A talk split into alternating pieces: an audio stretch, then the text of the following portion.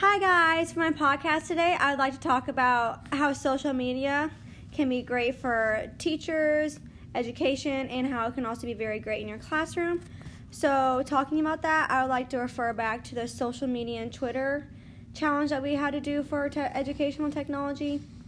And I really like the challenge because it really expressed and showed me how many teachers have like their own blogs and their own accounts on Twitter and Instagram. I think this would be very beneficial for your classroom because a lot of the teachers' blogs I saw they showed their classroom and how they decorated it, the color schemes they did, if they did flexible seating or if they did regular seating. And I really enjoyed just kind of getting ideas of how I would like to do my classroom.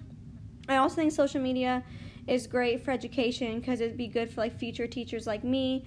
They can go out and explore these type of accounts and kind of like see how they want to teach and see how they want to have their mindset about teaching and see what other teachers are doing. So I thought that was very cool and very interesting.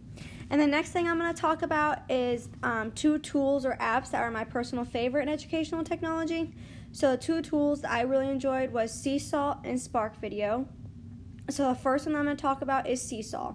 Um, I really love Seesaw because you can. It's a place where you can post all of your work that you are working on, either as a teacher or as a student or a teacher for their students.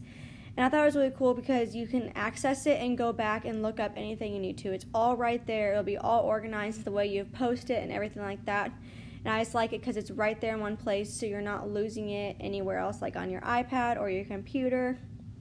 I also love Seesaw. You know, like that's why I said it likes to keep everything organized. So I thought that was really cool. And then my second app is going to be the Spark Video app. And I really enjoy this app because I thought it was cool that you could add videos and edit them how you like. And I also love that you could add background music and different types of stickers to enhance the videos to make them more interesting and more cool and fun to look at.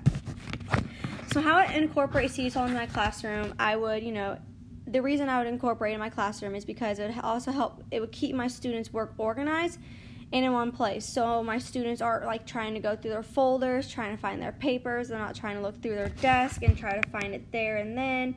So it's all right there for them and all nice and organized. And they just go back and log into Seesaw, go to that post, click on it, and it's right there. So I love that tool and I think it's very, very handy for teachers to use. And the other the other tool was Spark Video. And I would like to have this in my classroom because it's just a really fun and creative way for my students to learn. Um, I think it's very important for students to learn in creative ways because you get to see like how their creative mind is, and I love seeing that. And um, I would use Spark Video probably for like a project with a student and a partner, so they both can collaborate and they can both work on that. So I'm really excited to use these tools in my future classroom.